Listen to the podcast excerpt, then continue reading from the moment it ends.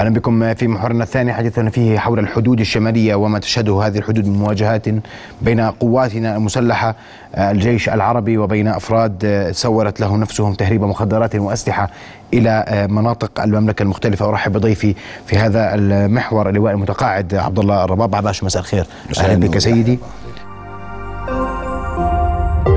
رؤيا بودكاست، وراح استعرض طبعا تباعا جملة العمليات اللي تمت خلال الأسبوعين الماضيات للقوات المسلحة على حدودنا الشمالية، ويبدو أن الحدود الشمالية لم تهدأ بعد، إن صح التعبير. هي لم تهدأ منذ فترة طويلة، لكن يبدو أن زخم العمليات بازدياد. تفضل سيدي، أشكرك على الدعوة. أهلا وسهلا سيدي.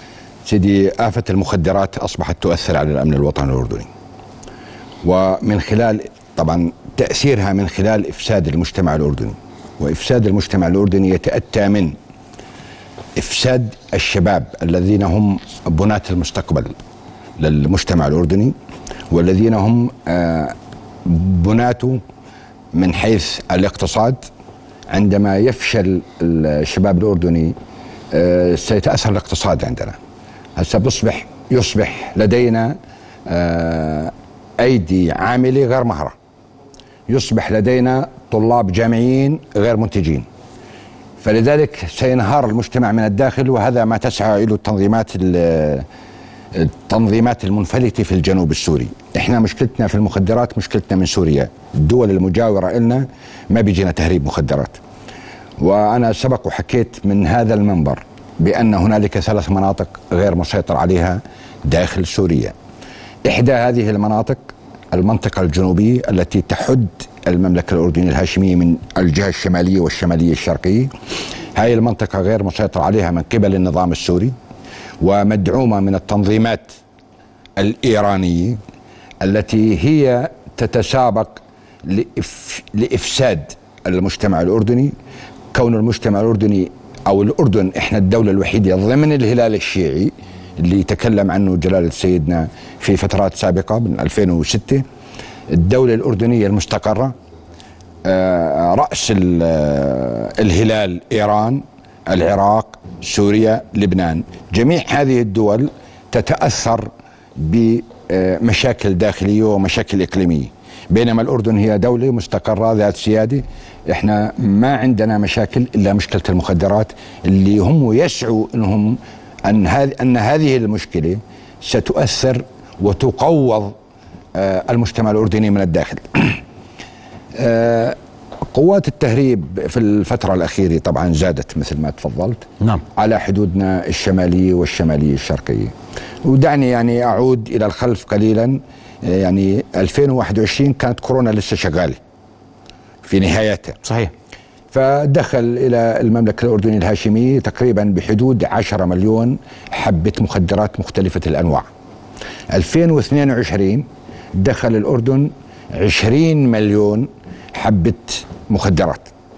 أنا متوقع بالثلاثة وعشرين، لغاية الآن الإحصائيات ما وصلت لأنه السنة لسه بعد أربع خمس أيام، يزيد العدد عن ثلاثين مليون حبة. فلذلك كمية المخدرات هذا ما تم ضبطه ضبطه تم ضبطه على الحدود، نعم.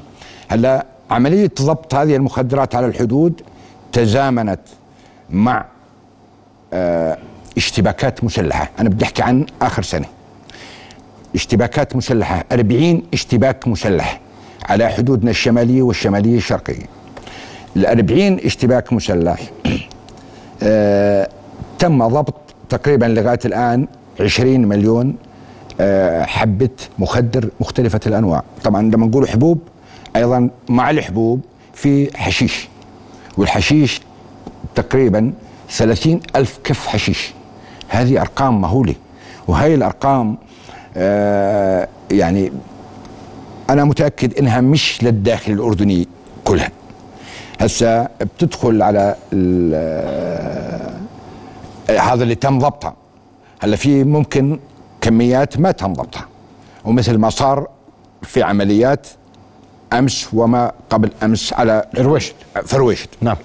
هاي الكميات معناها أنه دخلت دخلت الحدود، لكن ما تم ضبطها، تم تخزينها حتى تتوفر الظروف المناسبة والملائمة لتحريكها من مكانها.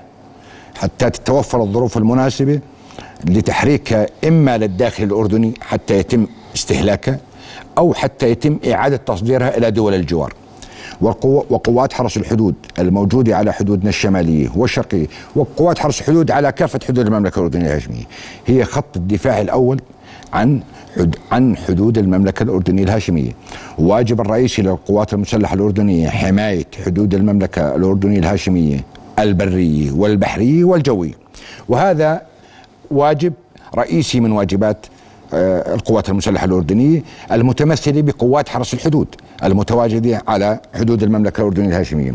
هاي القوات أيضا تعرضت إلى ضغوط كثيرة، منها ضغوط الطقس، ضغوط البيئة، ضغوط الرمايات اللي موجودة، الاشتباكات المسلحة عليهم من قبل قوات حرس الحدود.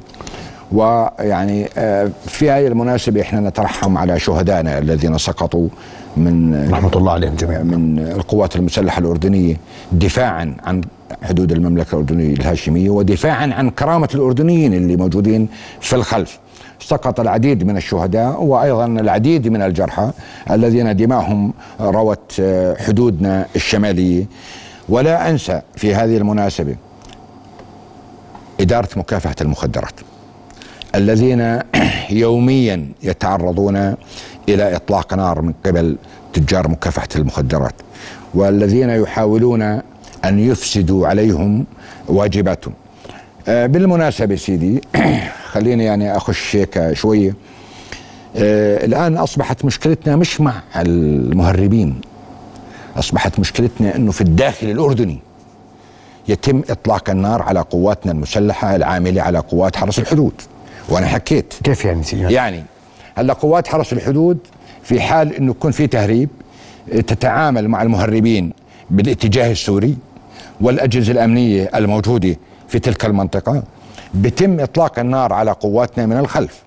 وهذا صار حادثتين حديثات بتم إطلاق على إطلاق النار حتى تتشتت الجهود المبذولة في حماية الحدود الخارجية.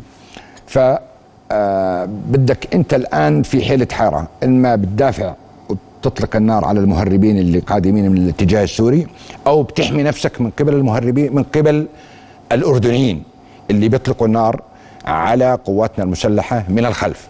وأنا حكيت قبل مرة هنا على معك إنه على الأردنيين القاطنين على حدودنا الشمالية والشمالية الشرقية أن يكونوا عوناً لأجهزتنا الأمنية وأن يكونوا عونا لقواتنا المسلحة وأن يكونوا. هاي حادثة تكررت مرتين مرتين مم. وهذا موثق سيدي، ولذلك جاءت الحملة الأمنية في الرويشد مثلا. هذه سيدي الحملة الأمنية اللي برجع هسه الأسلحة اللي انمسكت مع الحملة الأمن... في الحملة الأمنية بالرويشد مشان إيش؟ هذول من ضمن ال ثلاثة وثلاثين آه شخص اللي تم إلقاء القبض عليهم أربعة منهم مطلوبين لإدارة مكافحة المخدرات وأربعة منهم من الناشطين مع الشبكات الدولية لتهريب المخدرات. هؤلاء ينتظروا وصول المخدرات. المخدرات آه ثمنها آه عشرات الآلاف أو ملايين. فأنا هو بده يحقق الغاية، لازم تصل هاي المخدرات إلى مقصدها، لازم أنا يتم إطلاق النار من قبل الجماعات الأردنية الموجودة داخل حدود المملكة الأردنية الهاشمية باتجاه قوات حرس الحدود حتى تسهل مرور المخدرات إلى الأردن. وهذا طبعا مش سر، أنا ما جبت سر من عندي، هذا إعلان تم إعلانه على من قبل مديرية الأمن العام. و الدولة الأردنية استخدمت كافة الوسائل للحد من ظاهرة دخول المخدرات إلى المملكة الأردنية الهاشمية. هلا الوسائل بدأت بالتدرج تدرج من خلال ضباط الارتباط العاملين بيننا وبين الجانب السوري، من خلال اجتماع عطوفة رئيسية الأركان المشتركة مع رئيسية الأركان السوري، من خلال وزير الخارجية الأردني مع وزير الخارجية السوري، ومؤخرا الإيراني أيضا. جاي هسه جميع هذه المحاولات بات بالفشل. فاضطرينا احنا او اضطر معالي وزير الخارجية نائب رئيس الوزراء أنه يتعامل مع الدولة الأبعد اللي هي سو... اللي هي إيران. نعم. فتكلم مع وزير الخارجية الإيراني ووصل له رسالة أنه إحنا لدينا من الإمكانيات والوسائل ومن حقنا أنه نحمي بلدنا بكافة الطرق التي ترتئيها القوات المسلحة الأردنية. فوصل له رسالة، ومع هذا وصل له الرسالة وثاني يوم جت كمية من المخدرات. هذا يعني أنه المتعاونين أو التنظيمات، خليني يعني أكون دقيق، التنظيمات والجماعات الموجودة داخل سوريا أيضا غير منضبطة، لأنه هي ما امتثلت ما امتثلت إلى رئيس أركان السوري، ما امتثلت إلى وزير الخارجية السوري، والآن ما امتثلت إلى وزير الخارجية الإيراني. معنى أنه لهم مقاصد شخصية. الإسراء غير المشروع، الإسراء غير المشروع يعني أنا بهمني الثراء أنا كشخص، مش بهمني الثراء كدولة تابعة أو كجماعات أو كتنظيمات تابعة إلى إيران أو تابعة إلى أي جهة أخرى أو تابعة إلى حزب الله، لأنه مصدر المخدرات الرئيسي ومعروف عالميا أنه تزرع المخدرات في إيران وفي البقاع اللبناني، معروف هذا الحكي في منطقة بعلبك وإلى آخره. من هناك بتم قطفها، إعادة تصنيعها في مصانع على الحدود السورية اللبنانية، وأيضا أصبحت هنالك صانع تصنيع المخدرات الكيمياء كيماوية يعني غير طبيعي داخل سوريا. هذه التنظيمات أيضا مدعومة من جهات رسمية سورية ومن الفرقة الرابعة بقيادة ماهر الأسد، لأنه المخدرات بتمشي من لبنان وبتقطع سوريا وبتصل إلى الحدود الأردنية مدعومة وأمورها مسهلة. أنت بتمشي على الطريق بوقفك عشر دوريات شرطة، معنى أنه هذه الأمور يعني يسمحوا لها تعدي. اثنين، في هدف أبعد، ليست الأردن الدولة الوحيدة اللي معنية في المخدرات.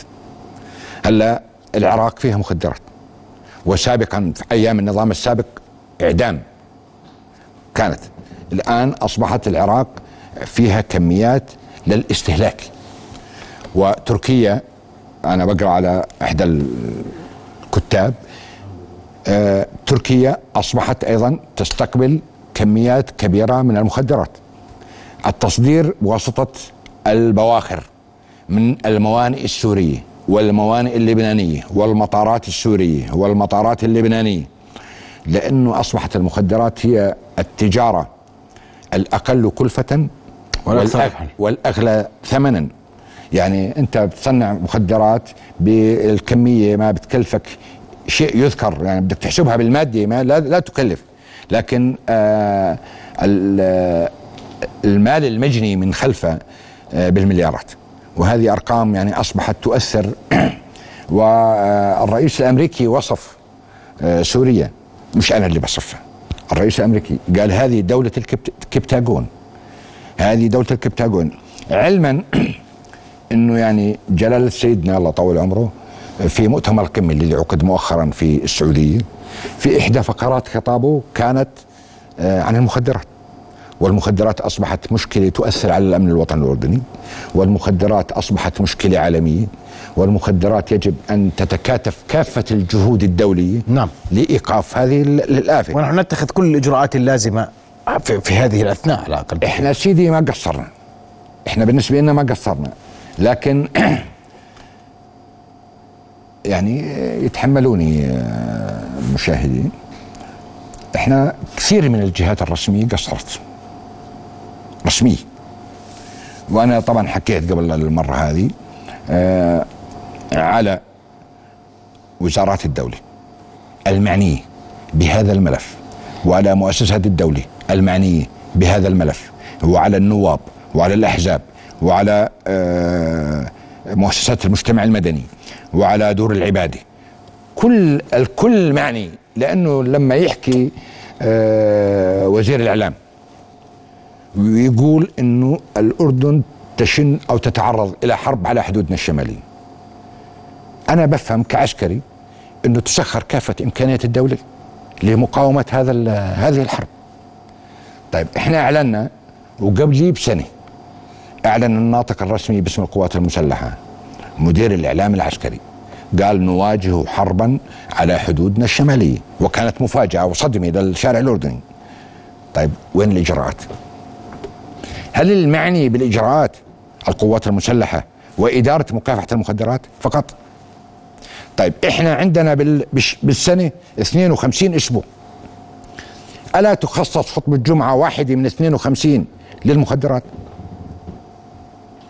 ألا تخصص ندوة تلفزيونية؟ طبعا الجزيرة الرؤيا ما قصرت وبعض المحطات ما قصروا، إنها أسبوع واجبنا إنها أسبوع عشر أيام شغالين. لكن أين دور مواقع التواصل الاجتماعي؟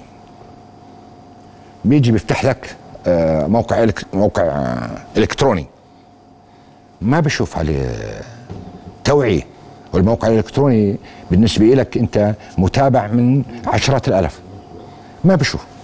يجب هون هنا يجب أن تخصص جزء من المحطات الفضائية والتلفزيونات الرسمية ومواقع التواصل الاجتماعي وخطب الجمعة والندوات والحفلات والمناسبات والمس يعني والجمعيات.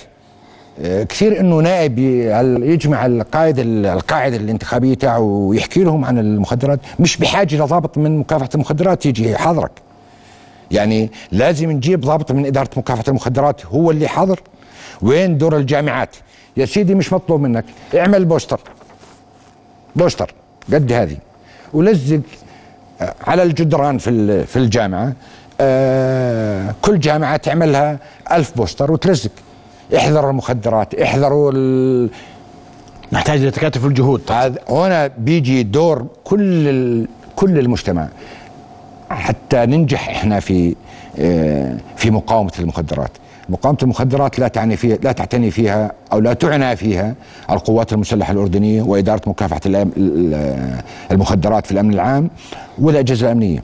احنا اجهزتنا الامنيه نشطه وبتتابع، وانا هون حكيت قلت انه سنأتيكم سنأتيكم اذا مش اليوم بكرة، واذا مش بكرة بعد بكرة. فتحقق جزء. ثاني يوم او ثالث يوم قامت مديرية الامن العام ممثلة بقوات الدرك وادارة مكافحة المخدرات واقتحمت اوكار المهربين في منطقة الرويشد وحصلوا تم إلقاء القبض على ثلاثة وثلاثين. هسه الثلاثة وثلاثين أيضا عندهم كم هائل من المعلومات، وهذا مفيد لأجهزتنا الرسمية. أنه من الثلاثة وثلاثين رح إحنا اه نهاجم أو اه نقطع أوكار مناطق أخرى اللي بيتم نقل من الرويشد إلى مناطق أقرب، إلى العاصمة، إلى الزرقاء، إلى إربد. يا سيدي العزيز أصبحت المخدرات ديليفري، أنا بدي أحكيها على الهواء. هسه بتحكي تليفون بجيب لك. هل الأردن؟ نعم. هل نصل إلى هذا المستوى؟ وين كنا يعني؟ وين كانت الأجهزة الرسمية؟ يعني الأجهزة الرسمية وين كانت من هذا الحكي؟ واضح. ليش ما نصل؟ احنا بما أنه عندنا مشكلة مخدرات وتزداد سنة بعد سنة، يجب أن يكون هنالك دراسات ويجب أن يكون هنالك تحرك مباشر. بجمع أنا الشيوخ، بجمع الأندية، بجمع الأحزاب، بجمع كل الناس اللي معنيين بالمجتمع المحلي وبوصلهم رسالة. وأنا مطلوب من المواطنين الأردنيين، من المواطنين الشرفاء الشرفاء والمخلصين للوطن، أنه أنت يجب أن تكون عين الأجهزة الأمنية. لأنه مش معقول يعني واحد جارك مش ملاقي يوكل ثاني يوم، ولا هو راكب لكسس، ولا راكب لاند كروز، ولا بعد سنة عنده قصر. يعني يجب أن تسأل نفسك منين جت هذه الفلوس وأنت محمي بالقانون. نعم.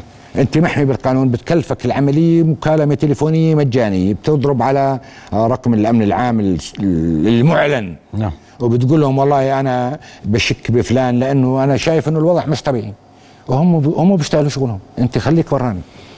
المطلوب تكاتف الجهود للوقوف مع القوات المسلحة ومع الأجهزة الأمنية في تعاملها مع هذه الأزمة على الحدود الشمالية باتت تنتقل محليا. بدي أشكرك كل الشكر لواء المتقاعد الباشا عبدالله الربابعة على وجودك معنا ليلة. أشكرك. شكرا جزيلا لك. أشكرك. رؤيا بودكاست.